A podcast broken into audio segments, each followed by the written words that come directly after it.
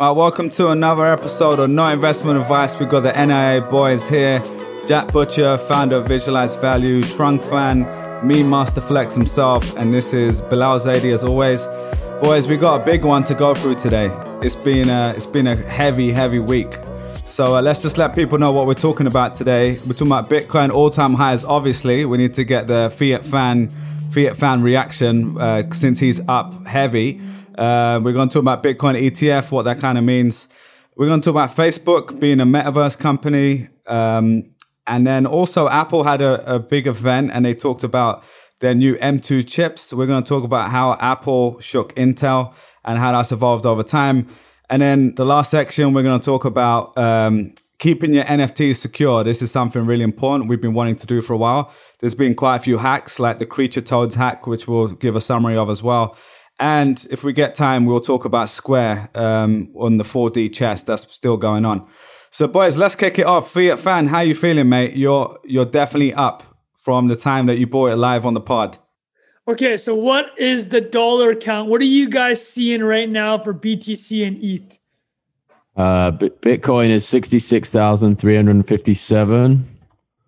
Ethereum is four thousand. One hundred and tw- oh no, four thousand ninety-eight dollars and sixty-nine cents. There we oh go. Oh my goodness, it's meant man. to be. Well, I mean, we should go back to the episode because it was funny. I was waffling around episode five, right? So like, I had the money lined up, nothing crazy, but like, we had Packy McCormick on the episode, and then you guys were like, "Hey, whoa, you who's custodying the funds? Like, where? Who's holding the coins? Are you sure you want to do it like this?" And then you guys actually saved me because it was at, it was at like it was at like twenty-five hundred E T H and like forty thousand Bitcoin when you told me to hold back. And then it dipped again. And I'm like, guys, if I wait and try to time this thing, it's never going to happen. So it turns out I actually timed this recent one perfectly. I got E T H at two K and then Bitcoin at thirty K. But here's the other part that's hilarious. I bought some more at fifty-five.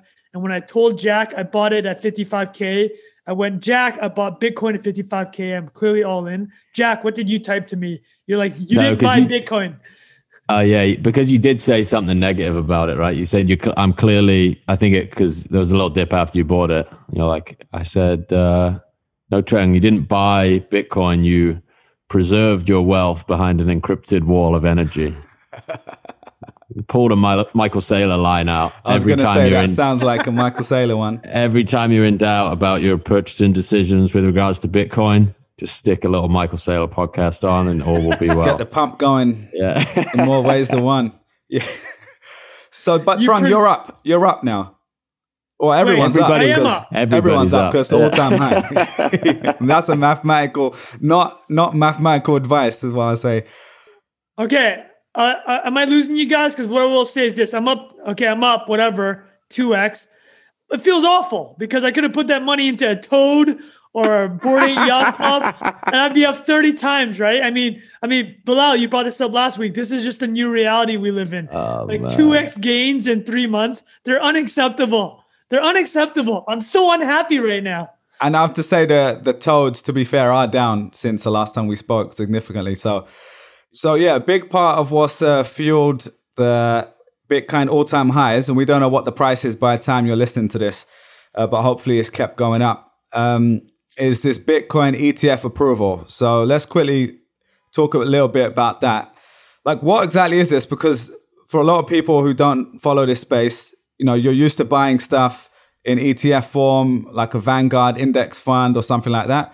And essentially, from my understanding, an E T F is going to allow a lot more people into the space, obviously, uh, like from institutional investors um, to people who don't, who can't custody Bitcoin themselves for like legal reasons. There's like a bunch of reasons for that. Um, but yeah, is there anything else to add on the Bitcoin E T F? I mean, the one thing I want to call out is it's a futures-based E T F. Does do any of you know what that means? I feel like Trung might know. Sounds like a yeah. C F A question. Yeah. Yeah, exactly. Well, they're going to have to update their curriculum if they want to stay relevant, right? Uh, so, I mean, a good a good analogy is the gold E T F, right? G L D, uh, which is uh, the most widely uh, bought gold E T F. I think they have twenty-five billion in gold. So the gold E T F, they actually, G L D actually holds the gold, right? They actually own the gold physically, or they store it somewhere. And then they, they issue shares out essentially of this E T F, which you can buy. And uh, it, the part of the E T F function is that you can redeem and create shares, which helps uh, fluctuate, you know, the E T F with the underlying asset price, like pretty well. Like right now, there isn't an E T F, but there is the uh, the Grayscale Bitcoin Trust, which was the one a lot of people used to uh, purchase instead of in lieu of an E T F the past few years. How does the structure of that differ from an E T F? So I think uh, the creation, oh, so the uh, the Grayscale is closed, right? So what that means is they can't create uh, and issue new shares. It's like they, it's much harder for them to track Bitcoin exactly. So uh, at different times, they'll have a large discount or large premium to the underlying price of uh, Bitcoin. But having said that, is like if you have zero uh, tech ability, like me, fiat fan, you're better off getting the Grayscale than doing nothing, right? Which is what I made the mistake of doing like a year ago. I wanted to buy Bitcoin. I literally couldn't figure it out because I'm just a total noob. And uh, I uh, and and a lot of the Canadian accounts were throttling how much you could deposit. And I'm like, this a year ago this time, I'm like, listen, I just want to put fifty K into Bitcoin. Can somebody just tell me how to do this? And there's just nowhere where they would let me do that at that amount at that time, right? But if I just done Grayscale, I could have done that because I had the mon- money in Fidelity, and Fidelity can uh, buy and sell uh, Grayscale. Uh, I didn't do that, so lost out a lot of the gains, and we made fun of me, which is great. But uh, so well, how this the Bitcoin E T F that it, this is being called, the ProShares, is it's a futures based because there's very there's very specific reason as to why the U S government and the S E C hasn't determined how they want people. Uh, they haven't created all the rules around custodying Bitcoin, right? They haven't made it very clear to every institution. It's like, hey, if you're going to custody Bitcoin for your clients, these are all the rules you have to have in place. However, they have futures regulations, right? So there's a very long list of commodities, futures trading regulations. So basically, this is a future-based E T F, and the U S government, they never, they, the S E C didn't condone this, but they also didn't stop it because they know that because it's futures-based, that it's under the purview of the C F T C, which is the Confu- the Commodities Futures Exchange or whatever it's called, the commission. I think it's a Commodities Futures Trading Commission. So this is under the purview and has the protections of at least some agency which has set out guidelines for futures, which is the reason why. And then I saw a lot of like memes of people being like, you know what? They're really funny one actually from that Jerome Powell uh, Twitter account. Uh, it was just like uh, what Bitcoin is versus the Bitcoin E T F. It's like, uh, I'm not going to say what it is, but the whole point being like, you guys might have saw it. It's probably not safe for work. But the whole point being is like, why would you buy Bitcoin E T F, futures E T F, when you just buy Bitcoin? And it's actually for all the reasons just laid out, right? There's idiots like me, like that are quote unquote tech savvy that can't even figure it out, right? And, that, uh, and that's the thing. So ahead, for everyone. Anyone listening, for most people, buying Bitcoin directly is already fine. Right, but like like Cash you said, App, there's just Coinbase, yeah, there's still exactly, a lot. There's, there's a lot of places you can already do it, but there is a whole, a whole segment of people who just feel comfortable at this scale, and kind of like we talked about last week on the Web three, uh, kind of like checkpoints or whatever the phrase is we used, uh, inflection points. Sorry, um, like to me, this is one of the big ones as well, right? Like where you know, like the big institutional people see this as a, a positive signal, essentially, and there's been a hundred of these signals, uh, but this is just another big one. Um, so anyway, yeah, we've seen uh, things pump. We've broken the all-time highs, which has been, you know, Bitcoin has basically been trading sideways kind of for like six months or so, like kind of went down and went sideways for ages. Um, at the time of recording, uh, Ethereum hasn't broken the all-time high. I think we're still a couple hundred dollars off that, but it's, you know, basically pumped quite significantly today. So yeah, October, as people had talked about, and Q four, uh, the Q four pump is... seems to be kicking off like a lot of people had been predicting. Um, is there anything else to call out on, on the E T F? So one thing I was going to say, I think Pomp tweeted this, that there was five hundred seventy million dollars mm. of deposits. Yeah, I think a billion dollars of trading volume, but five hundred seventy million uh, capital behind it as of one day of trading. And what did you say? Gold was at, G L D is at twenty-five billion. Yeah, I think that's what they have under. I don't, I don't know what their daily volume is, though. I think uh, mm. I'd, I'd have to check that, but uh, it's obviously much higher right now. The other thing I'd actually, uh, Jack, you mentioned this in our Twitter, a uh, three-way Twitter D M. Uh, you sent a tweet from Raul Paul, Raul Pal, the legend mm. from Real Vision, a longtime investor, finance guru. He was making a great point, though, is like he was not crazy about the futures E T F, even though it's a step in the rec- right direction. But I think uh, he said something to the point of like, it's just another middleman getting in mm-hmm. the way of like, you know what I mean? It's like, he brought up actually uh, Sarah, uh, Scaramucci, uh, Anthony Scaramucci, the big investor that worked with Trump, the White House for ten days. The mooch. Uh, but yeah, the mooch. But his whole point about the mooch was like, so the rise of Bitcoin let so many people uh, that would have been shut out the opportunity to build wealth. But then Scaramucci goes out, raises whatever, four hundred million dollars and institutionalized his purchase of Bitcoin. And nothing wrong with this at all, but like, he, in absolute dollar terms, might walk away with more than, you know, a lot mm. of everybody else that have these chance. You know, punters, like regular Joes like you and me, like ten years ago that put in, or like Bilal Zaidi in two thousand seventeen, throwing a couple uh, a couple shekels into Bitcoin. So like, even though he's up a thousand X, he only put in whatever, how many dollars. Scaramucci comes in here, puts in four hundred mil, even though it only ten X is, his absolute dollar gain is massive, right? I think that's what mm-hmm. the, the point that Raul was trying to make, or Raul, sorry, I don't know if I'm saying it right, is um, it's just that this was meant to be decentralized and for democratized finance, but it looks like, you know, good old finance is just getting their hooks in there. Well, yeah, and I think it's like just where the capital is stored, and to like your point, Trung, like if you're not, like someone who writes about finance is interested in finance, and you know that's like kind of your professional focus. Yeah. If you're not in a position not to buy Bitcoin, then you know how many people are there that are underneath your level of understanding, right? And how many people have their investable assets either in a four oh one k or like not they're not personally making investment decisions and and like moving capital in and out of like allocations. So.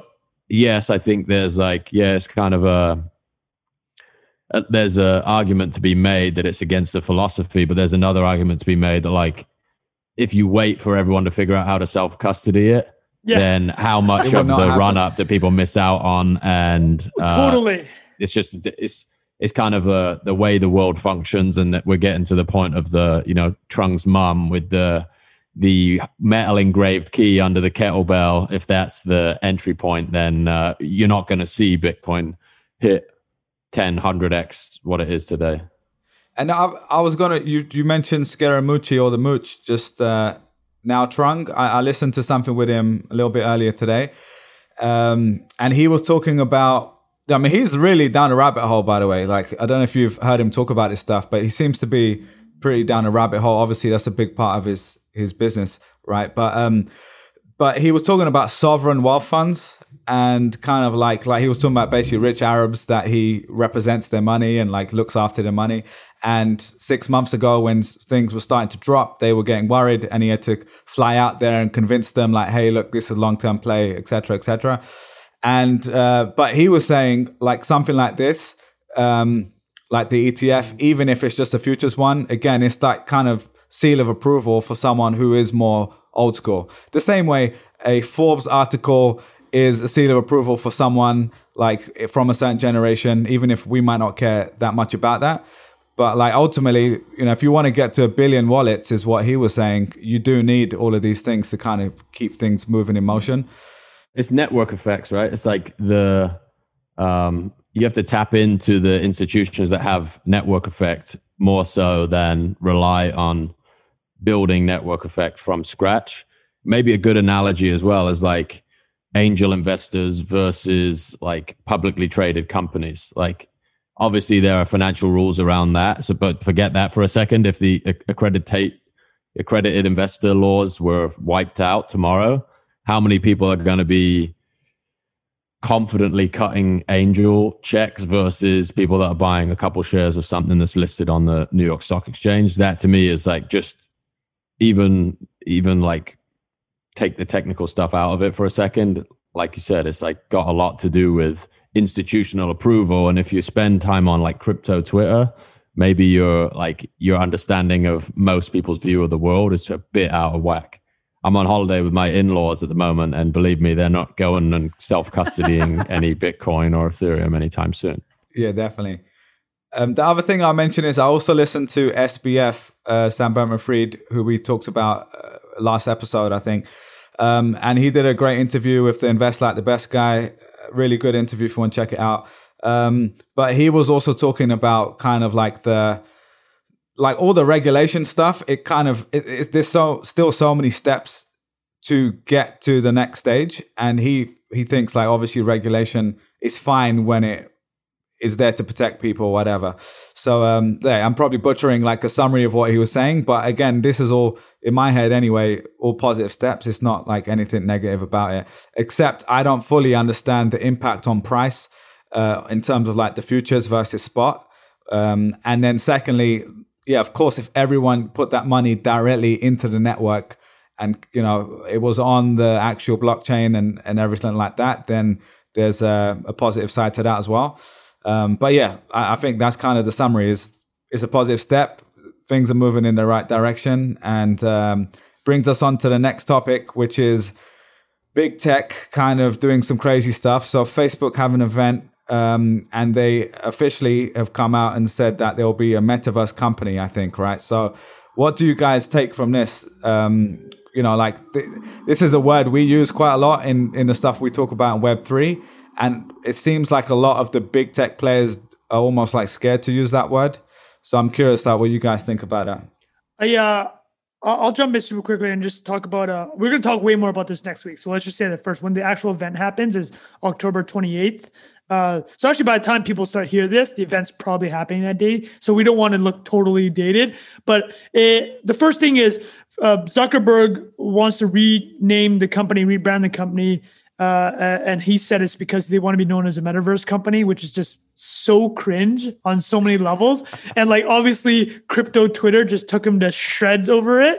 Um, but, uh, you know, for Zuck, it's very simple. It's like, he, he's been trying to claim a platform for, uh, since the beginning, essentially, of Facebook. So like, there's a very famous email about a decade ago that came out. He wrote to his team internally why they wanted to buy Unity Technologies. They are the game maker that competes with Epic. So uh, Epic and Unity are the two biggest gaming engines in the world.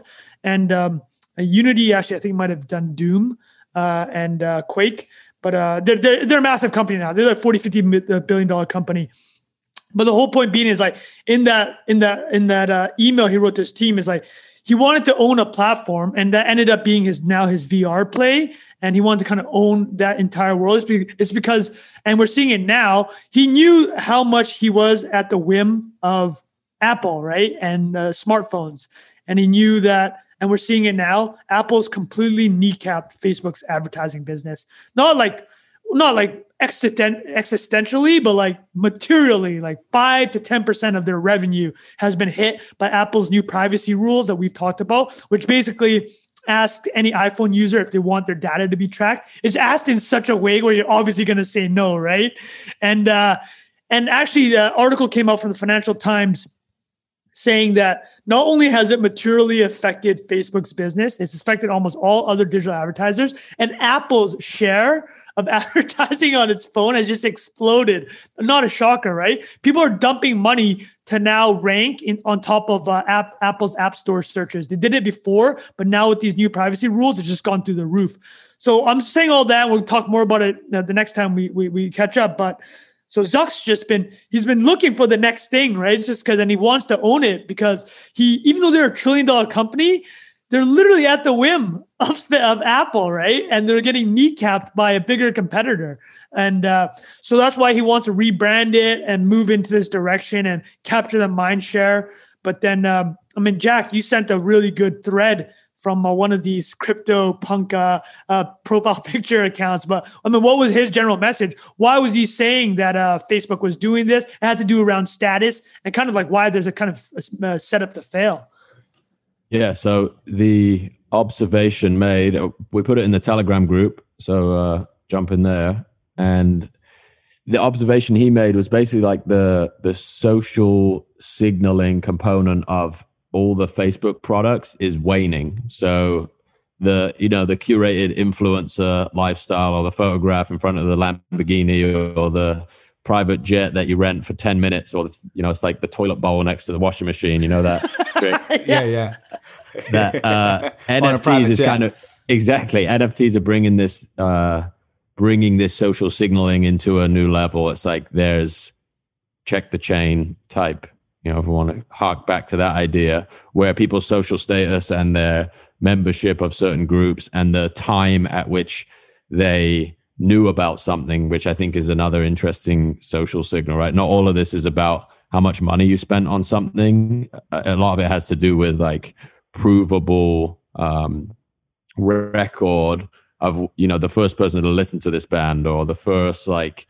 person to share this thing. I think those, I think this this person's looking at it from a like obviously really heavily invested in N F T culture, and maybe like my counter to it would be maybe Facebook is like not as close to like the highest the highest social signal platform there is. Maybe right. like the TikToks and the Snapchats and the like, you know, the platforms that serve younger people more specifically are closer to that. But essentially saying the writing's on the wall because online behavior is changing and Facebook doesn't have the apparatus to enable its users to participate in the, you know, the new the new tier of social signaling. But from all the demos and stuff that I've seen, a lot of it feels like uh was it C N B C who went on some T V show and did like a like a virtual reality um a virtual conference thing. room meeting yeah like yeah. A, a virtual board meeting,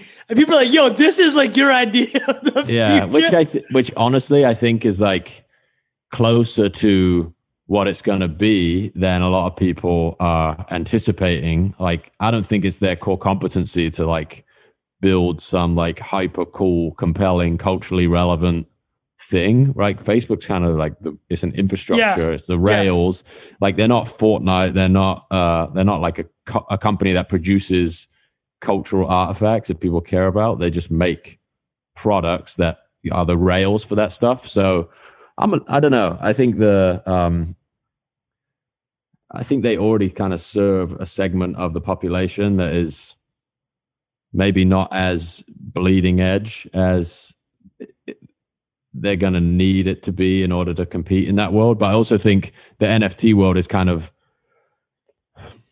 interpreting like their the the metaverse word is just such a ridiculous uh like catch-all buzzword, yeah. and you can interpret it however you want, right? He might just be referring to like literally V R, like he's going to put the Facebook feed in V R or something, right? Like we're a meta- metaverse company. I don't think I don't know I, d- I don't see it I don't see it in the same way that all of their other products haven't kept up with like the fast-paced um Maybe I'm maybe I'm a little wrong there because I'm thinking just about the Facebook platform. Maybe Instagram keeps reasonable pace with the world of culture, but I don't know. I I think Facebook has been like the age of the average Facebook user has only been increasing with time. Is that a fair yeah. assumption? Yeah, like Facebook dot com's, but I mean in like and the app obviously versus Instagram. Well, they uh, we will say this like they're they're. Uh... They do own V R. There's no question about it, right? Whether or not V R is the next platform, I mean, they have created the best goggle set. They are onboarding developers. I think the number they said they need to get the the uh, the Quest to four to ten billion like active users, which is not an insane goal, right? What do you mean? Wait, you said uh, ten billion? billion or ten sorry, million. ten million. Ten million. All right, right. I was gonna say. But by, but by, it sucks. But twenty seventy-two, guys, not insane whatsoever. The most yeah. reasonable goal. Um, no, but I think, Jack, you brought up a great point, and it, it kind of touches on how bad I was at buying Bitcoin. But like, there's going to be a lot of people that aren't going to know how to go into Discord to interface with N F T culture, right? And not even to say that this is what the metaverse is. I mean, your main point was like, who even knows what this thing is supposed to be, right? Yeah. Where by the time this episode comes out, they would have talked about it more, which is the, you know, the one uh, a, a big drawback of the, the nature of where we're recording. But, you know, we do evergreen funny stuff. You guys are going to listen anyways. Yeah. Um, but uh, no, uh, Bilal, the question I had for you is, you are working at a, a company called Alphabet. So Alphabet, for people that don't know, that's the parent that was company hilarious, yeah. of Google. No, but dude, you were there. You were there for the rebrand from Alpha Google until the holding company known as Alphabet, uh, which is basically, so tell, why don't you tell us when that happened in twenty fifteen, what you were doing, how they split up Alphabet into these different organizations, the rationale behind it, and how nothing's changed.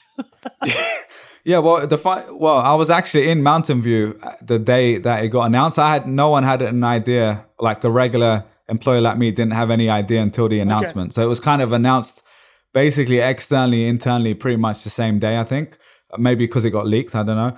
Um, and I just remember reading it and thinking, what? Like, this seems so weird. Like, the Google at the time, anyway, was the number one, number two, like, recognized brand in the world, right? Like, alongside Apple and a few others. And it just felt kind of like, well, you've already got all this goodwill at the time, goodwill, maybe five, seven years later, it's a bit different. Uh, why are you going to just like mess around and change your name? Uh, but then when you start reading it, you're like, okay, they're, they're building this huge empire. They've got all these companies they've bought. Um, and then they're going to have to restructure eventually. So they eventually bought Roof, the C F O, in. And also the company was just growing at such a crazy rate, right? So it becomes like a cluster of companies. So I think that was the logic, apparently, anyway. Um, so yeah, I don't know enough. I mean, I think they... Uh, people speculated at the time that eventually they would have a company with every name, essentially, right? So oh, for each letter.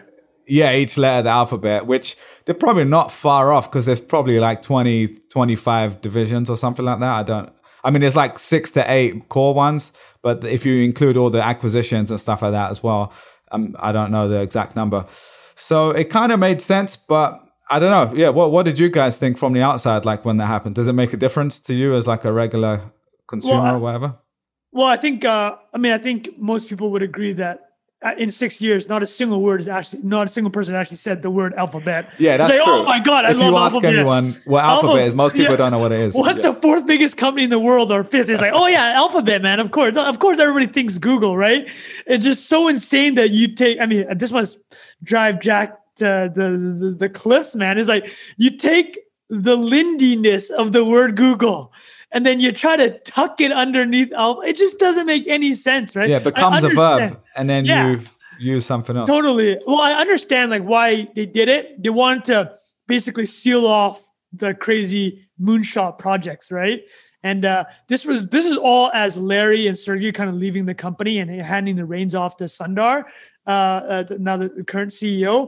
But I think what's funny, and you mentioned it, man. So Ruth Porat was also the C F O at Morgan Stanley, and uh, And she just, so she's like the Forrest Gump of like tech.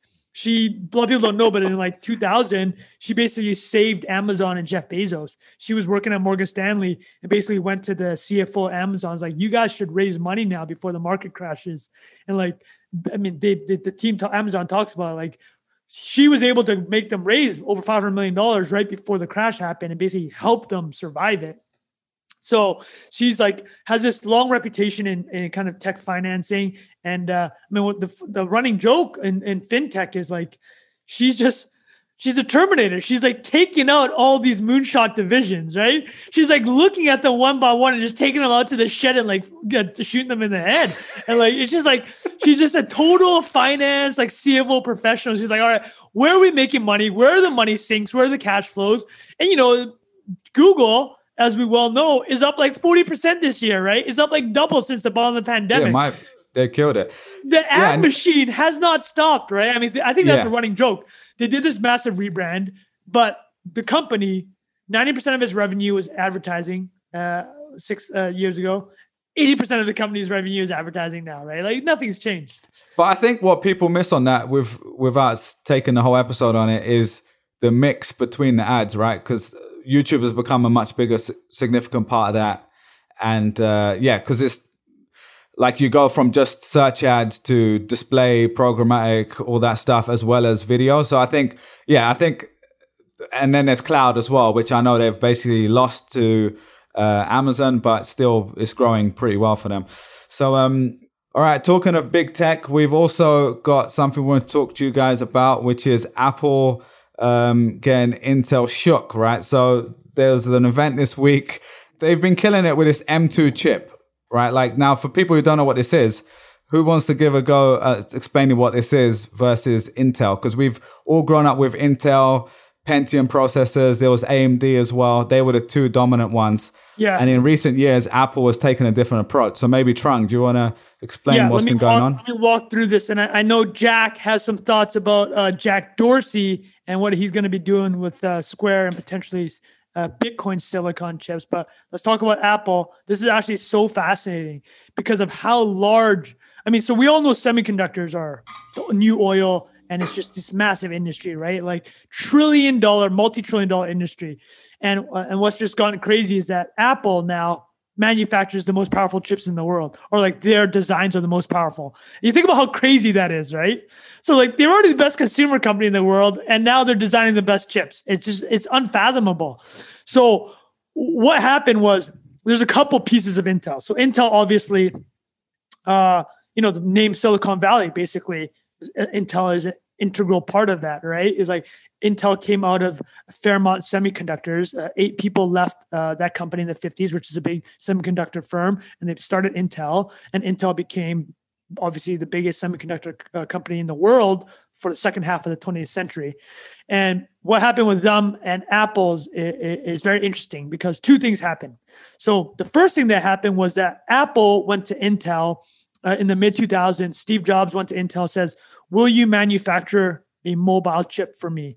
And Intel said no. The reason Intel said no, and it's a brutal quote, but you'll read the C E O, who I believe actually has passed now, but at the time, the C E O said something to the effect. And, you know, totally fair. The random numbers are like, based on what Apple's asking for, it doesn't make sense for us to manufacture this chip because it's too low margin. And the only way we can make it up is if they do insane volumes. So they underestimated two things. They underestimated the amount of volume that iPhones would do. Fair enough. And they made the decision based on volume, on margin, because their existing chips in laptops and data centers were very high margin businesses. So totally, totally fair business plan, right? They just had no idea where the iPhone was going to go. So that's the first part, is Intel lost out on the mobile revolution. The second thing that's happened here now is that, so the announcement last week was that Apple released a new line of laptops that had the M one chip, which is their own personal chip for laptops. And this has been a twelve-year journey for Apple to remove Intel from their own laptops. And the reason they're doing it, I mean, there's three reasons, right? It's just not because there's not like they're being assholes. It's because, you know, Apple has always controlled the software and hardware experience. That's why they get to overpay or overcharge you for the iPhone, right? They're bundling the software and the hardware together. And they're doing the exact same thing with the chips. So they're basically saying, if you want this high-performance M one chip, you have to buy an Apple laptop, right? I mean, there are some downsides to that. It loses some of the customization uh, ability that you'd have. But basically, the M one chip has better performance. Uh, uh, Apple can capture higher margins from it, and they have way tighter control over the experience. So, like, as a consumer, you're going to want the M one chip, right? You're going to want the full controlled experience if you want to buy a laptop. You're going to pay for it, but you have a way better experience. And uh, the only the only things I'll add is that this has been twelve years in the making. So again, Intel lost the mobile business, but then the how they lost this other part of the business was that Apple realized, and it, it's always been their philosophy, they want to be fully integrated. They're like, we know that we're going to have to control the chip, and that's what they, they've been doing over the past twelve years. So their most well, uh, the highest price acquisition ever was Beats by Dre for three billion dollars in two thousand fourteen, uh, and then the most consequential acquisition ever was then when they acquired Next Computing, which was the company that Steve Jobs had started. So that was in nineteen ninety-seven. But then if you were to add the third one that you're going to put on like the most well-known acquisitions, in two thousand eight, they acquired P A Semiconductors, which is a semiconductor firm. They brought talent and I P in-house. Over the next twelve years, they started developing iPhone chips. This is the A one and, uh, and, and iPad chips. So like, they've been working on this for twelve years, man. And uh, somebody made an amazing uh, tweet. They basically said, like, some of Steve Jobs' bet are just paying off now, right? So, like, mm. that's basically what happened with Intel. That's awesome. It, yo, Trung, um, or either both of you, like, have any of you got any of these new Macs, by the way? Because even the M one uh, from before, right? No, dude, M two. I don't have it. I'm so choked, bro. Oh, yeah, I don't have it. I'm choked. I don't have it. I'm looking at mine. I don't think so. I think I got Intel. Um, but I need, I'm, I'm, I'm ready for an upgrade, boys. I'm ready for an upgrade. You're up ready for an upgrade? Yeah, ready I got for the i seven. N I S studio. We got a studio oh my coming. Good. Oh, my goodness, guys. If uh, yeah, we I think we're all going to have to upgrade, man, if we want that, that faux C N B C look. We got it going. All right.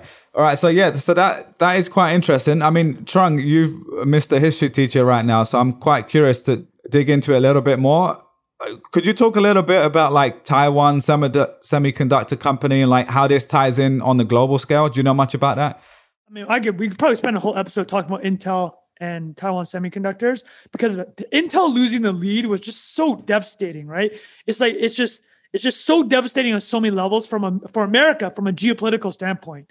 It's like, so the problem with Intel too is their business model is that they want to design chips and they want to manufacture. So they're fully integrated. And that's really rare now, because Taiwan Semiconductors, how they barge into the market, now they're seven hundred billion dollars companies. They're like, we're not going to design chips.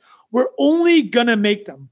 But we're going to learn how to make the highest and most innovative and most difficult chips, but then everybody else can de- create designs for them. So Apple sends their designs to Taiwan Semiconductors, right?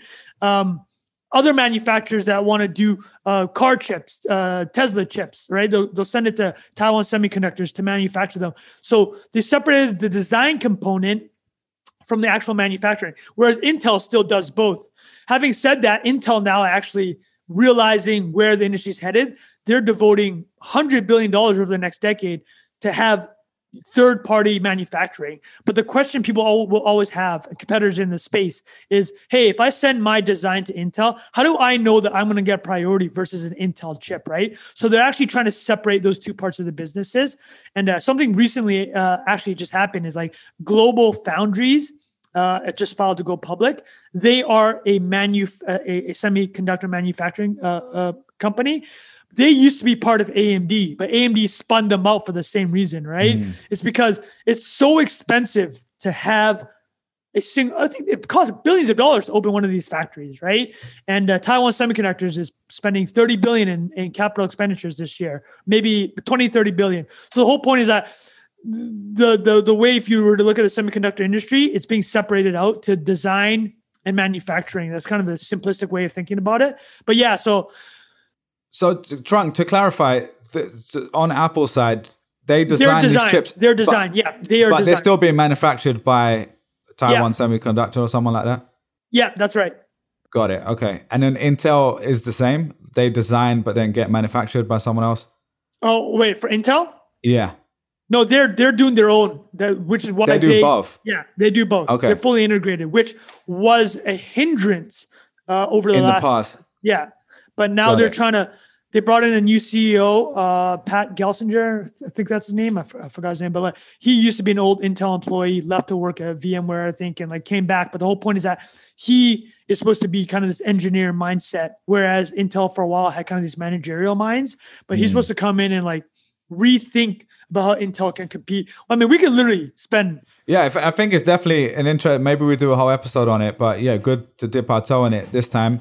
Um, but yeah, the, the summary of what I saw, there was a graph going around. I don't have it uh, linked here, uh, but it basically showed Intel's chips versus the yeah. M two chip.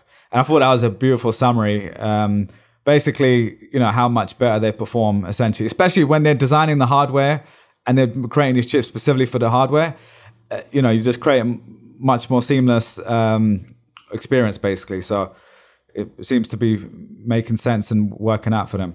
Uh, all right, anything else on, on the Apple stuff, boys, before we talk about creature toads and uh, um, I think, N F Ts? I think it, it, the, uh, I don't know how sharp of a transition we can make this, but the Dorsey Bitcoin mining silicon uh chip. Yeah, let's just talk about that now. Yeah, let's go. Yeah, it's kind of a perfect transition. And I think, um, Trung, you probably have a better insight into this, is like, how realistic is it given the concentration of uh, development of like silicon chips among, like, is that crazy? Like, is the reason that that is concentrated in so few companies right now, there's like geopolitical reasons for that, correct? Yeah, no, I think, uh, I mean, we've actually, we're kind of teasing this out a little bit, but I mean, I'll bring up a couple points. Is like, so what makes Dorsey? So just to confirm it, we're talking about how Dorsey wants to manufacture silicon chips potentially for Bitcoin mining and make it very focused on that vertical. Is that right? He, he wants to build like a consumer-focused hardware product for Bitcoin mining, akin to like a Square, okay, you know, checkout module where you would just get it, plug it into your iPhone or the wall or whatever the hell, and it just it's user-friendly and it just gets you going and it decentralizes Bitcoin even further. But it's a hardware product, obviously. Yeah, so I think we've, okay, so I'd like to throw a couple concepts out there and have you guys hash on it. I think it, we definitely touched on this before about how Dorsey, Twitter, and Square might be better placed for Web three and crypto for a lot of reasons, right, mm-hmm, than a Facebook. Mm-hmm. So we yep. talk about Facebook is talking about quote-unquote metaverse. So we know we know Jack Dorsey loves Bitcoin. Uh, it's in his profile uh, uh, photo, uh, uh, profile, uh, uh, whatever. His profile. Download his Twitter, bio. Right? Yeah. Download his bio, people. It just says Bitcoin. But uh, they also have less baggage because they haven't been able to ship as many products that have been quote unquote successful, right? Twitter like kind of is the same as it was five, ten years ago, like the use cases for, right? So there seems to be, once they clear out a lot of the technical debt, which is what has slowed the product development, and they're, that's why they're trying so many things now, right? It looks like they're, they're in this experimental phase. But yeah, it's like, it's so hard to do. But I think what, to your point, what's interesting, Jack, is like, because they have such strong consumer brands, is like, I mean, dude, you talk about it all the time, right? You own the audience. It's like, could you, could they be the one that bridges into the crypto world versus a Facebook, right? What gravitas does Facebook have in crypto? None. It's, it's all its crypto projects have gone to shit. They keep redesigning the D M, uh, whatever its project is called now. I don't even know what it's called now. Uh, and uh, whereas Twitter, They, they probably have the backing, or even they're way more tied into the crypto community just because of Twitter, right? Is like mm-hmm, it's not even mm-hmm. close. Um, and Jack Dorsey is like really in. He's about that life, as I'd say. Yeah, he's, you know, a, he's, I mean, about he's about that the life. Bitcoin life anyway. Maybe not everything, but I think even the design of Twitter is is kind of obviously it's a centralized business, but it is an open network to yeah, the greatest degree closed. among. all of the social networks that exist, right? Like, yeah. And people interact with the Twitter brand in a much more, like, you remember when Facebook went offline a couple of weeks ago and Twitter, I think, tweeted out, said, hello, literally everyone. Yeah. They go, and they get, you know, Brilliant. I know, hundreds of millions of impressions on that thing, and people interact with it. Like, Twitter, I think, is where culture is documented, and Facebook is where culture is kind of like phasing out. You know, yeah. it's a really yeah. interesting, like, if you had a adoption curve of like, where news and where things that are happening right now are talked about, it's probably Twitter first, and then on the late the late end of the the bell curve, you have the Facebooks of the world. So I think, like, even before, you can see why Dorsey and Bitcoin have a, like, there's an affinity there, because it is almost in the product design of of Twitter and Square and Tidal soon. We we don't know much about that, but that's going to be an interesting. Well, there was a news piece actually that came out a couple days ago. Cash App Studios. I mean, we touched mm. about this actually. Yeah. Is like uh, they're gonna start. Uh, I think it's not even lending. They might be just giving grants to artists uh, based on information that they can gather from them, from Twitter, from Tidal, and uh, I mean, we've touched on this. Is like they are better placed to probably underwrite culture if they can combine Twitter and Square. They can front the money, because they know they'll be able to make it back in some capacity, right? I think I think with Square, it's very simple, right? They'll they'll give out grants to artists that they see are high potential, or the equivalent of grants, because those artists, basically, the only thing they have to do in return is like pimp out Cash App, right? And once you get these guys in a Cash App, or these girls in a Cash App, you monetize them through crypto trading, uh, which I wish I had a year ago, instead of trying to get buy from Fidelity, which doesn't do crypto, or they'll do it if you do a minimum one hundred thousand dollars buy. So anyways, that's not me being salty, but I'm just going to put it out there. The money layer that Facebook failed to implement because their plans were too grandiose, right? Yeah. It's like, we're going to invent a currency. I think Facebook has like pay and stuff, like they facilitate that stuff, but they never became the same level as like the Cash App thing, I think, just breaks out of the platform too. It's like, if you're buying something on Facebook Marketplace, you still use Cash App. If you're setting in a bill in a restaurant, yeah. you still use Cash App. Because I think they get culture and they got it out more effectively than Facebook would launch their payment product, which, you know, kind of is integrated inside their D Ms, and probably, probably, you know, there are places in the world that probably use it a lot, but where culture is like the big, the, you know, maybe the United States culture is the biggest export. Like those guys have figured out a way to just be married up with that from the bottom up. Um, pretty and fascinating. The other thing is, Jack, to what you're saying, they've got a hundred different things. Like this is one of a hundred. Whereas for Square, they're doing quite a few things, but they've they've been they're a lot more focused than say Facebook is, obviously because of the size. The only th- thing I could see working really well, and maybe we're completely oblivious to it because we don't use it here, is like WhatsApp, like payments or something within WhatsApp. Like I don't know how that yeah. even works, but where they've got like a billion users that actually communicate, especially in the developing world or outside the U S anyway. I, yeah. That and um, but yeah, I don't know. I, I think that's a, one to watch. I, I haven't looked seen any numbers on it. I think they're just like more patient with their design as well. I know they're trying a lot of stuff now, but like they've been very patient with like the one feature M V P. Like mm. where Facebook is just like constantly acquiring stuff, trying to mash shit together.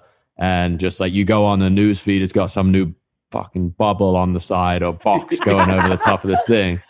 And Twitter is just like, here's the feed, here's where you tweet, here's the trends, right? They've done a few things with like how they curate stuff, but it's been, they've been patient. I'm sure they could have made more money in the short term by like banging ads between every tweet. And Facebook, I think, just went the way of like directly...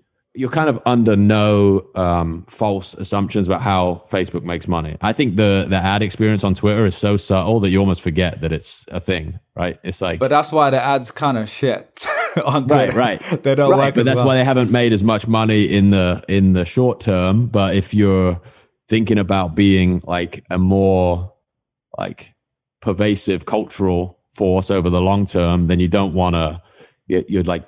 The short-term actions that extract profit are slowing down the not the growth of the network, because Facebook got huge, but it's also the amount of, I think the people who use Twitter are so attached to it, and this the communities oh, it's insane, and the cultures man. that are like born from Twitter is really nuts. Dude, how I mean, Facebook is not addictive at all. You know what I mean? It's like when people say, "Oh, you're but, addicted," but Instagram to Facebook, is though, right? To I G be, is, I yeah. To be fair, yeah. I G is, but it's not. But you you don't build community in the same way, like. I don't think this yeah, whole N F T different. economy would exist without Twitter. Well, this Instagram, you can't even you can't even share. I mean, you can't even retweet, quote unquote, on Instagram, right? Technically, it's a, you can, but it doesn't work the same way. Yeah, yeah. You share well, like, a story or whatever. Yeah, I was going to say the equivalent is sharing on story there, but it's not the same. Open, obviously, like very different. Way more mechanism. friction in uh, in those processes, and it's like the difference between your high school network versus, you know, Twitter is, I think. Uh,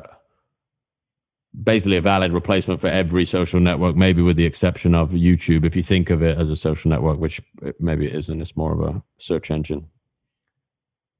Long Twitter, not financial advice, not investment yeah. advice. Definitely not. Well, dude, um, I, I, I'm long Twitter and it has not been good financial advice. So no, just- yeah, no, definitely. Same. You got to yeah, see the vision um, though. This is like two thousand nine Bitcoin. I mean, yeah, you yeah. know, the this is the... This is not the action of a man who thinks in quarters, right? He's thinking on long term. Yeah, fair enough, man. So, boys, fair anything enough. else on, on Square, though? Because I know we, we also were sharing this article or write-up Pomp had written called Square as a Bitcoin Company. Uh, I would replace Bitcoin with crypto. You know, yeah. I think he obviously uses the word Bitcoin because he's very pro-Bitcoin. That's one other thing, like one other interesting thing is like, you know, they're doing this N F T verification and like the, that's obviously going to be an Ethereum native. Yeah. There's, I mean, as far as we know, that's going to happen, right? There's a Twitter product designer that I think tweeted out a literal preview of the interface yeah. that they're working on. Yeah, I saw that. All the tipping though is uh, Cash App, uh, Venmo, I think, and Stri- uh, Strike. So they don't, they, the monetization layer for tipping, it doesn't include Ethereum right now, but they're going to build in this N F T verification. Yeah. And Dorsey did that troll of the uh, if, uh, hashtag E T H is the... Oh, yeah, yeah, the, Ethiopia. Ethiopia flag. flag. Yeah. Yeah, yeah, yeah. Wait, wait, can you tell, so, Jack, can you tell what that is? Just in case. Yeah, so I th- I can't even remember... Um, I think people were just like hassling them. Like, you know, Bitcoin, when you do hashtag Bitcoin on Twitter, automatically renders that orange B after it. And I think a lot of the Ethereum community is like, oh, when are we getting it for E T H? E T H. And I think uh, it's, a, I mean, it seems like an obvious try. I think the way that they uh, covered it up was it was during the Olympics. So he just tweeted out hashtag E T H, and there's an Ethiopian flag that comes up after it. Brilliant. And the reason you think it's a troll is because you do that for any other country. I don't know if the I don't know if the flag. I don't think Pakistan's is showing up. To be honest, right, right, right. Yeah. So uh, it seems like he's kind of maybe there's some internal. Um, I think the the reason they're not ignoring the N F T thing in the short term, at least on Ethereum, is because there's like such a like it's.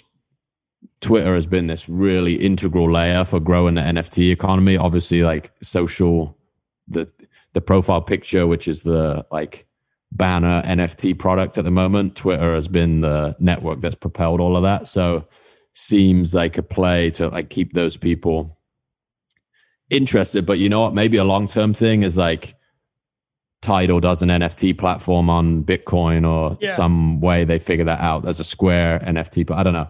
It seems I like he's he's a he's like a consolidator over time rather than a uh, you know uh, make a bunch of new branches for the sake of it.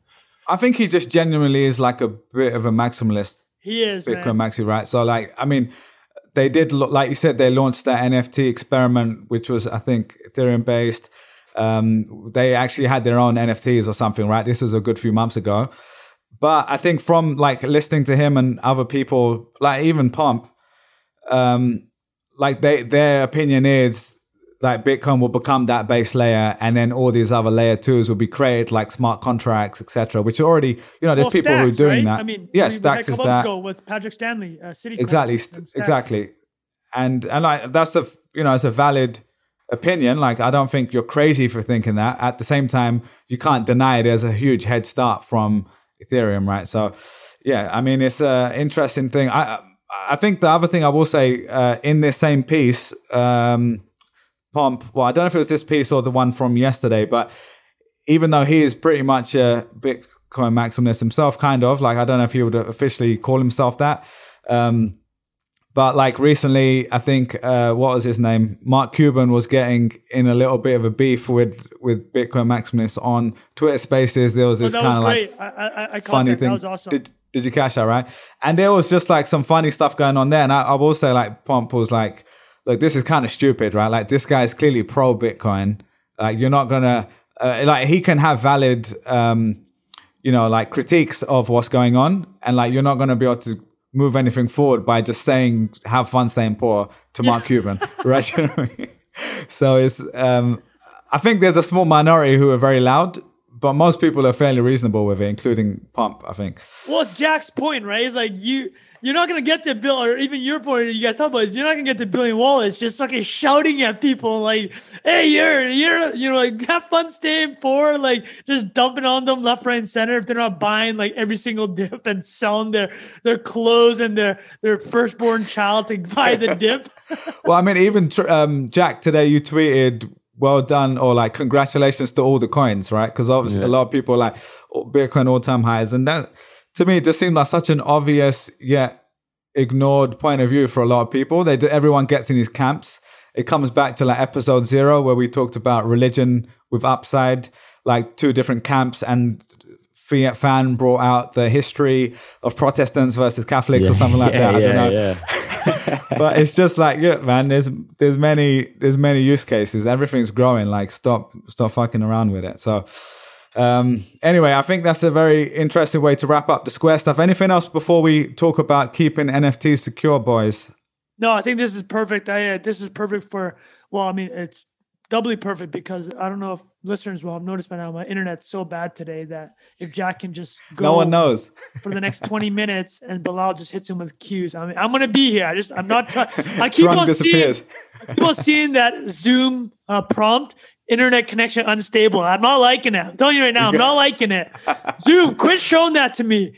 Um, but uh, you guys go, uh, let's hit it. Let's hit the N F T. That's cool. Yeah. So look, I think we're going to give a quick overview of what happened recently, because the main point of this section is to talk about how to keep N F T secure.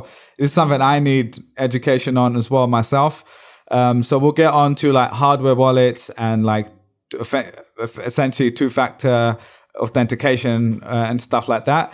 But there was a story that happened, you know, by the time you listened to this a few days ago, uh, where Creature Toads uh, was hacked, right? The, the Discord for Creature Toads. So backing up a second, everyone who listens to this regularly knows what Cryptodes were, right? Half of you are holding them apparently. Then there's another N F T project called Creatures or something, pretty cool stuff. And someone created a hybrid of these two things. And I personally think they were actually really well made, like really cool art.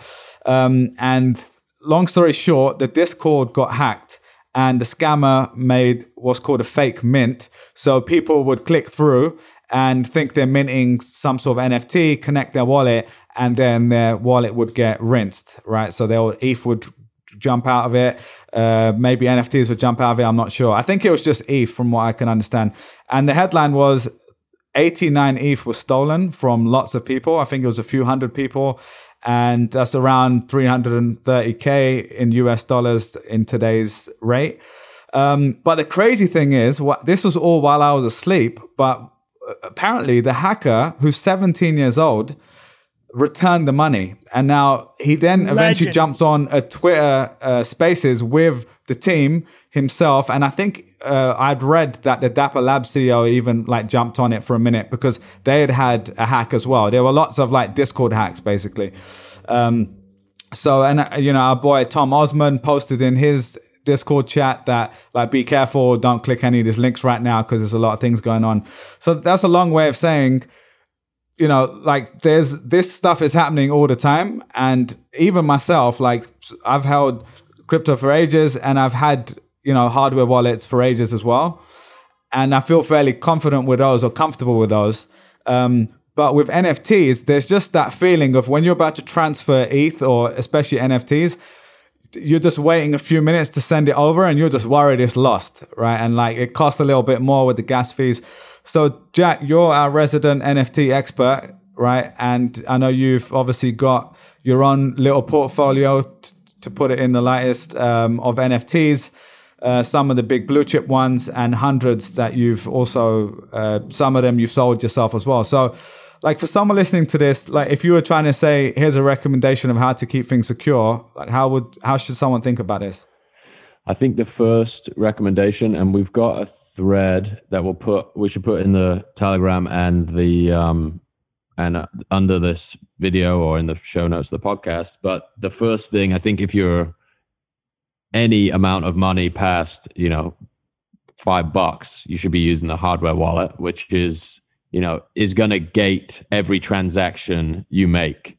So that's not going to keep you one hundred percent safe. You're still going to have to use judgment, but a hardware wallet essentially means like it's going to ask you for physical confirmation of a transaction. So if you're minting something on a website, it's then going to ask you, it's going to flash up on the hardware wallet and say, confirm the contract address, confirm the amount, press yes.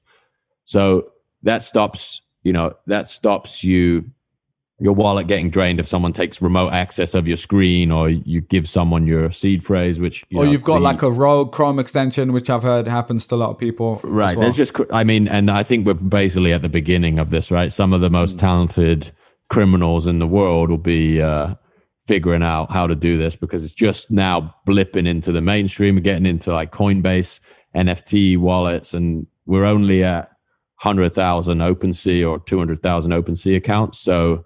Um, it's this lucrative at this scale. It's kind of a crazy, uh, it's a crazy thing, right? So the, I think the cardinal rule is seed phrase. So once you have a hardware wallet or, you know, any crypto wallet, you have a seed phrase, never type it in anywhere. So there's, there's varying degrees of security you can take physically with that. Like you can put it on steel, put it stick it in, under your kettlebell. Yeah. You can, you know, put two copies of it in different locations. I think there's also a larger discussion to be had about like what happens if you get hit by a bus and half you, if you got the Balaji portfolio yeah. going on, like your family needs to figure, needs to know where this stuff is and how to get access to it. So that's another kind of tangential point. But when you're setting all this stuff up and you got your, your seed phrases, you have your, you know, the, uh, your next of kin or whoever would be in charge of your assets. If you were no longer capable of accessing them, all of this information needs to go to them as well, but never through a computer. So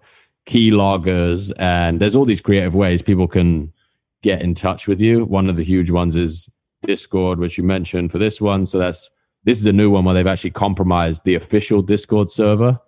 Because normally I would, well, even a week ago, I would have used the, like, verify the Twitter account is real, go to the Discord link in the Twitter account, because you can essentially clone anything. And that's the crazy thing about digital, right? You can make the Discord look like it's the same Discord. You could basically copy all the activity and put it back in. It would be very difficult to do, but I wouldn't put it past people who are, you know, if you can make a, a half a million bucks in an evening, then people are going to get creative with it.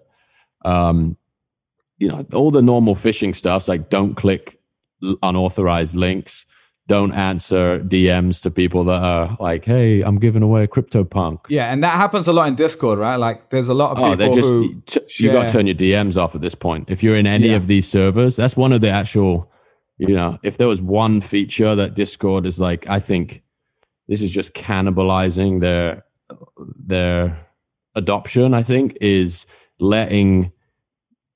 letting people that are just in a server with just send you a D M. Like you don't have that experience on Slack where you log in in the morning and there's like four hundred unopened D Ms and they're all just bullshit. Like, hey, come and press this button. And, you know, it's like the spam folder of an email essentially yeah, is like exactly. on the front page of your Discord. It's nuts.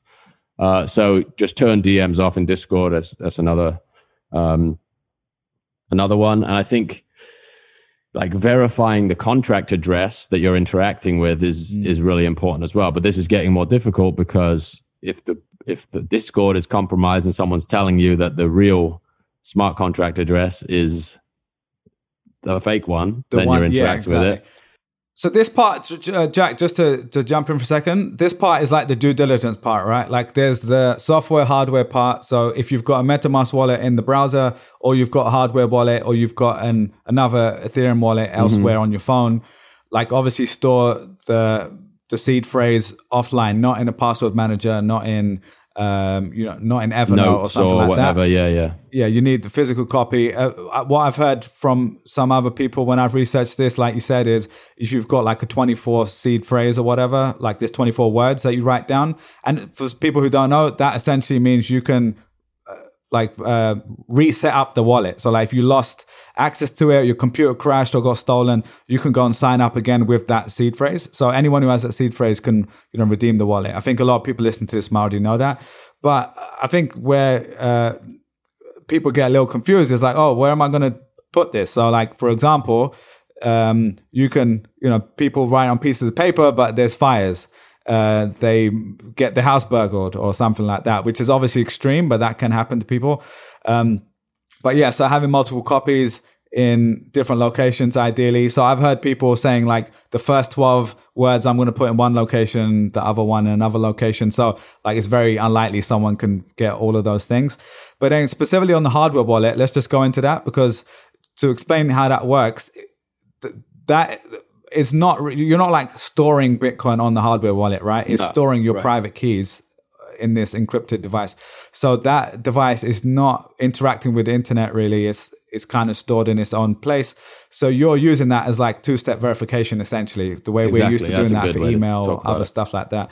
So I think, yeah, making sure... The other basic one is honestly making sure you're not using the same passwords, obviously, which is like across the internet. But like you'll be surprised how many people still do that. And, um, and uh, having, you know, making sure... Because like there's a lot of hacks that put your credentials on some random website, right? And like they can use those... same credentials to log into Coinbase or whatever like that. So yeah, that that's that. So then let's just talk about the hardware wallet for us. This is getting a little tactical, but just to confirm, what is the wallet that you're sending it to? Is it just a normal Ethereum wallet, or is it like a, because you know there's like the different tokens and stuff. I'm not one hundred percent sure how that works. So the hardware wallet, I use it uh, Ledger Nano S with MetaMask, and you can, it can you can spin up a new wallet address with a hardware wallet. So the hardware wallet is could be the the verification device for all number of different currencies. So that's like a firmware update that you would do on ones, the wallet. Right? Yeah. yeah, so you can have Bitcoin, Ethereum, Solana, whatever else in, you know, supported by one hardware wallet. And um, Yeah, it's just gonna it's just gonna ask you to verify the transaction each time you run one. I don't know much outside of the MetaMask experience. The Ledger isn't my favorite. I a lot of people have said the tra- the Trezor is is a little bit superior, so I might yeah. give that one a try.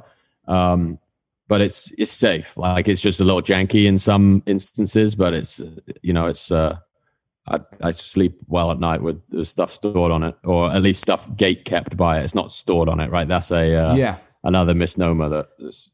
And just one thing to add on the hardware wallet. I know we're getting tactical, but this is how it's useful. Is, yeah, yeah. Um, make sure you buy it from the official site, not right. necessarily like Amazon or eBay, especially because there were reports of people selling like um, you know mount. Like fake ones, compromised or not, not, ones, yeah, yeah, compromised, exactly. So they've they've got some malware on it, and they can track everything. So that's another annoying thing. Um, and also to call out, like I I have one of those as well, but they did get hacked a few years ago, I think, and it released like everyone's addresses and stuff like that into some some crazy place. So yeah, there's all of these things come with risk, but I think that's probably worth doing. So to clarify, it's just basically you've set up the hardware wallet with the MetaMask wallet and it's linked, right? Because if you go to MetaMask, there's something like in the settings, you can do um, something hardware wallet, right? Yeah, Connected. MetaMask with Ledger, I think it's called, yeah. Exactly, exactly. Yeah. All right, cool. I use a hot wallet as well, which is like inadvisable for some stuff. Like, uh, but that's like, you know, when you're doing, like when you're trying to mint something in two minutes and you've got to do the eight digit code on the, Uh, yeah. Ledger, you're like...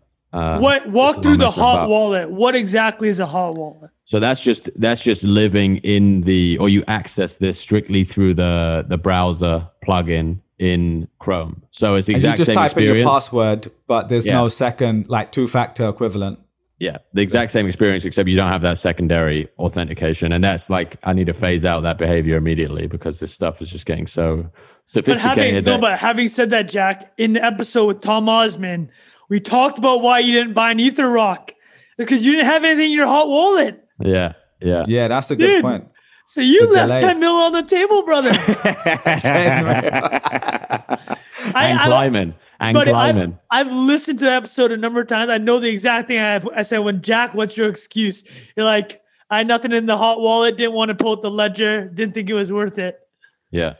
Oh my that's goodness, true. dude. Oh. I mean, yeah, that that's another thing is like, it's kind of a high stakes game, right? Like, let's be honest that this is, if this is your, well, we've made this very clear across all of our episodes, not investment advice. Like, this should not be treated with the same degree of, of, uh, certainty or reliance as a as an investment vehicle that is F D I C insured or whatever else, right? Because it's absolutely not. is not. Go buy the Bitcoin futures, people. That is covered under the commodities, the boomer and buy. futures, and yeah, the boomer buy. yeah, that I think it's I think it's pretty sad. I think this Ethereum, uh, you know, the MetaMask experience with N F Ts is really where it gets kind of crazy because. You don't realize how, I think people don't quite get how easy it is to like spin up these mm. like attempts to right. steal Just money. And it's, and it's, and it's, it's running alongside these very legitimate projects too, right? It, I don't think Bitcoin had this issue in the same way. There's obviously like those dumbass Twitter things where it's like, send me one Bitcoin, I'll send you ten or whatever they do. Uh, oh, you mean Chamath seven two two nine yeah, at, yeah, at, yeah, on Twitter? Yeah. With the, Chamath with just giving away. The, uh, with the blue check mark. And yeah, we still yeah. can't get blue check marks. Yeah, yeah. Didn't Elon, didn't Elon, uh, someone got control of his account. What did they tweet? Send yeah, they asked, Bitcoin to exactly, this address. Right? Yeah, they. Idiots. Uh, you got idiots. the, well, I, I mean, we'll, t- we'll do a quick joke on that. Was like uh, Matt Levine, Bloomberg writer that we talk about often. It's just like, listen, man, if you're going to, You're going to do that with Elon's account. It's very simple, right? You buy some puts and you say, hey, we're not hitting our numbers. And then Tesla tanks and then you get your puts, right? Of all the things you could have done, this is what you did. Yeah, it was hour. weak. It was weak. Yeah. Um, so just, uh, I think it's like a byproduct of all the excitement and you're taking advantage of like people who are just deliriously clicking stuff because they think they're about to, you know, get a nine hundred x return on a two hundred dollars cartoon. And a lot of this is based on the time, right? Like you want to be early, right? Which is the kind of right. part of the, the sense of urgency comes from, oh, let me do this before they run out, which is why they work in the way they do. Uh, but I was li I was reading some of the comments, and um, because I listened to the Twitter Spaces with the hacker on YouTube, someone had posted it, and like some of the comments were like, "Look, this was even my fault. Like I clicked the link and minted it before even doing any due diligence." Like it's, I'm not saying it's all their fault, because clearly the the Discord was compromised. And just to clarify, they've returned all the money. One, because mm-hmm. the hacker had done it. Two, apparently the owners of, or the people who started uh, Creature Toads had said they would have to do it out of their own pocket anyway, uh, because it's obviously a bad look for them. Um, but yeah, it was a pretty good reminder, like for everyone, like to take this stuff seriously. Um, so to quickly summarize, making sure all your email credentials are good, use a hardware wallet. Um, I also uninstalled a bunch of Chrome extensions that could oh, be like dude, amateur the, hour. Oh my God. Or like create a new profile, which doesn't have, which doesn't have like a bunch of Chrome extensions, like as a dedicated one. Um, Buy and a then, new MacBook and only use it for N F Ts. Yeah, yeah. So. Exactly. Yeah. No, but legitimately, uh, right? Uh, hold yeah. on, I, I actually had one. I again, I want to make sure I still haven't bought an N F T yet, so this is funny. Fiat fan in full fiat mode.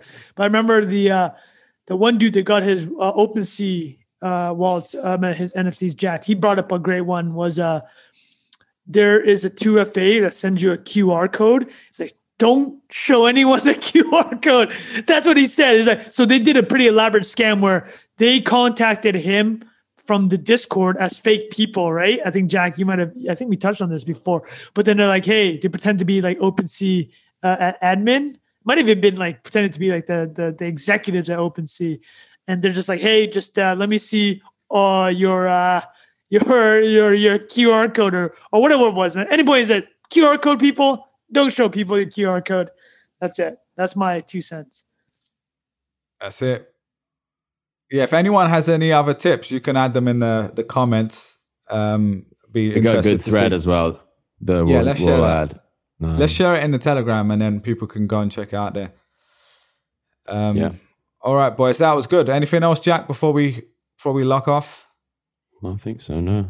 Oh, the um, last thing I will say, sorry, I forgot to mention the seventeen-year-old who, you know, like fair play for him for giving it back. I don't know if that was because he got caught or not, but who knows? The, the funniest thing, to be fair, was he did say, can we wrap this up? I've got school tomorrow, which I thought was absolutely hilarious. Legendary. Legendary. That is like something that's going to be referenced for sure.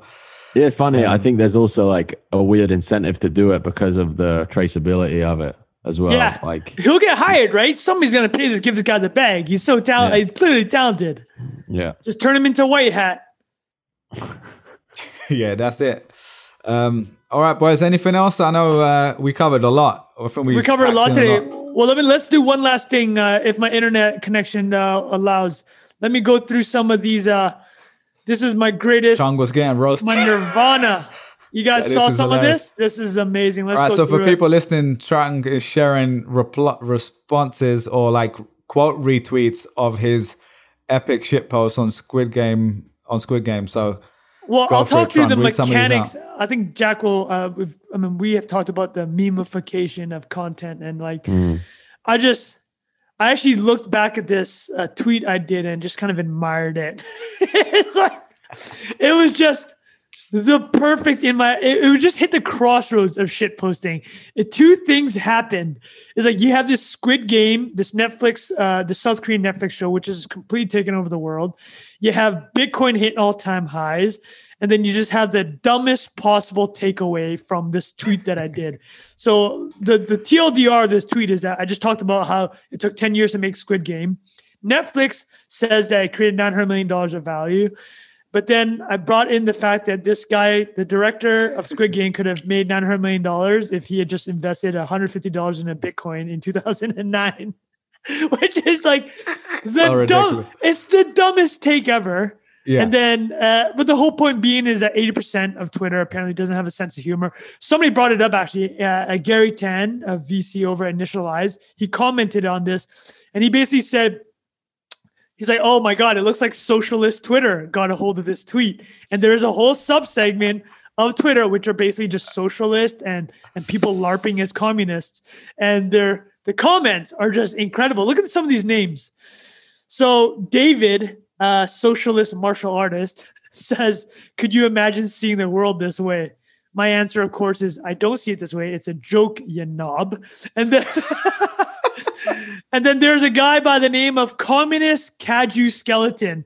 This guy sounds like a real capitalist. He goes, I effing hate these nerds so much. And then hold on, let me get some other good names here. Uh, Uh, this is anyways. reminding me, Shugazi Socialist. This is reminding me of that, that yeah. viral video of the comrades in a room. Yeah. Do you remember this? We shared that was an epic video. Well, dude, here it is. Look at these names. Yeah. Shogazi Socialist says this is one of the most evil tweets ever. Let me just go through. Let me see if I can find any more names. Uh, yeah, no more of the names here. This this one was good. J R Huang says this uh, B T Maximus. Wait. Oh, this one's great. Little does he know is we're speaking to Fiat fans as of six months ago. The guy that bought Bitcoin at fifty-five thousand. So this person wrote, "Cryptards are brainlets." Mihai doesn't realize. I can't I like that one. Mihai didn't even realize I couldn't figure out how to buy Bitcoin a year ago when it was at ten thousand. So these people, the joke's on you guys. Sarcasm uh, doesn't translate, mate. All three of us. We've all lived in the States, right? Like, like clearly lots of Americans get sarcasm, obviously. But I have to say, coming from the U K, where a lot of our humor is like straight-faced humor, yeah, or like very dry, dry like A F. My sense of humor one hundred percent had to change. Like I would, I would be getting in trouble as soon as I got here. I'd say something with a straight face, and people thought I was being one hundred percent serious. Uh, I don't know if that's happened to you guys, but I definitely had to adjust when I when I moved. You gotta there, be like, yo, just watch a Ricky Gervais special, people. Just watch a Ricky oh my Gervais god, special. Legend!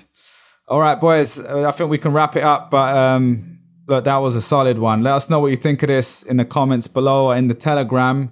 Um, there's lots going on. We've got more coming for you guys. Uh, this is just the start with N I A. We officially uh, incorporated, or we are in the process of incorporating. So that is uh, stuff to watch out for. We mentioned that in the Telegram as well. And as always, this is not investment advice. All vibes, no facts. And we'll see you next week. Cheers.